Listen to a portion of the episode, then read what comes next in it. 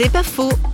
Participant au raid Orion Paris Taman Rasset, le motard Christophe Rosé fait une expérience spirituelle décisive au col de la Sécrème.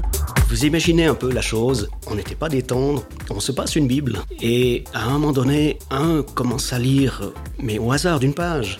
Pendant le jour, le soleil ne te frappera pas, ni la lune pendant la nuit. L'Éternel te gardera de tout mal, il gardera ton âme, il gardera ton départ et ton arrivée dès maintenant et à jamais.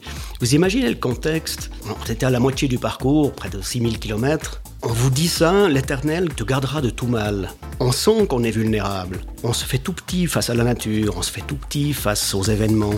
On avait l'impression que ce texte était pour nous. Il y a un grand silence entre nous qui s'est installé. J'ai compris à ce moment-là que c'était la présence de Dieu.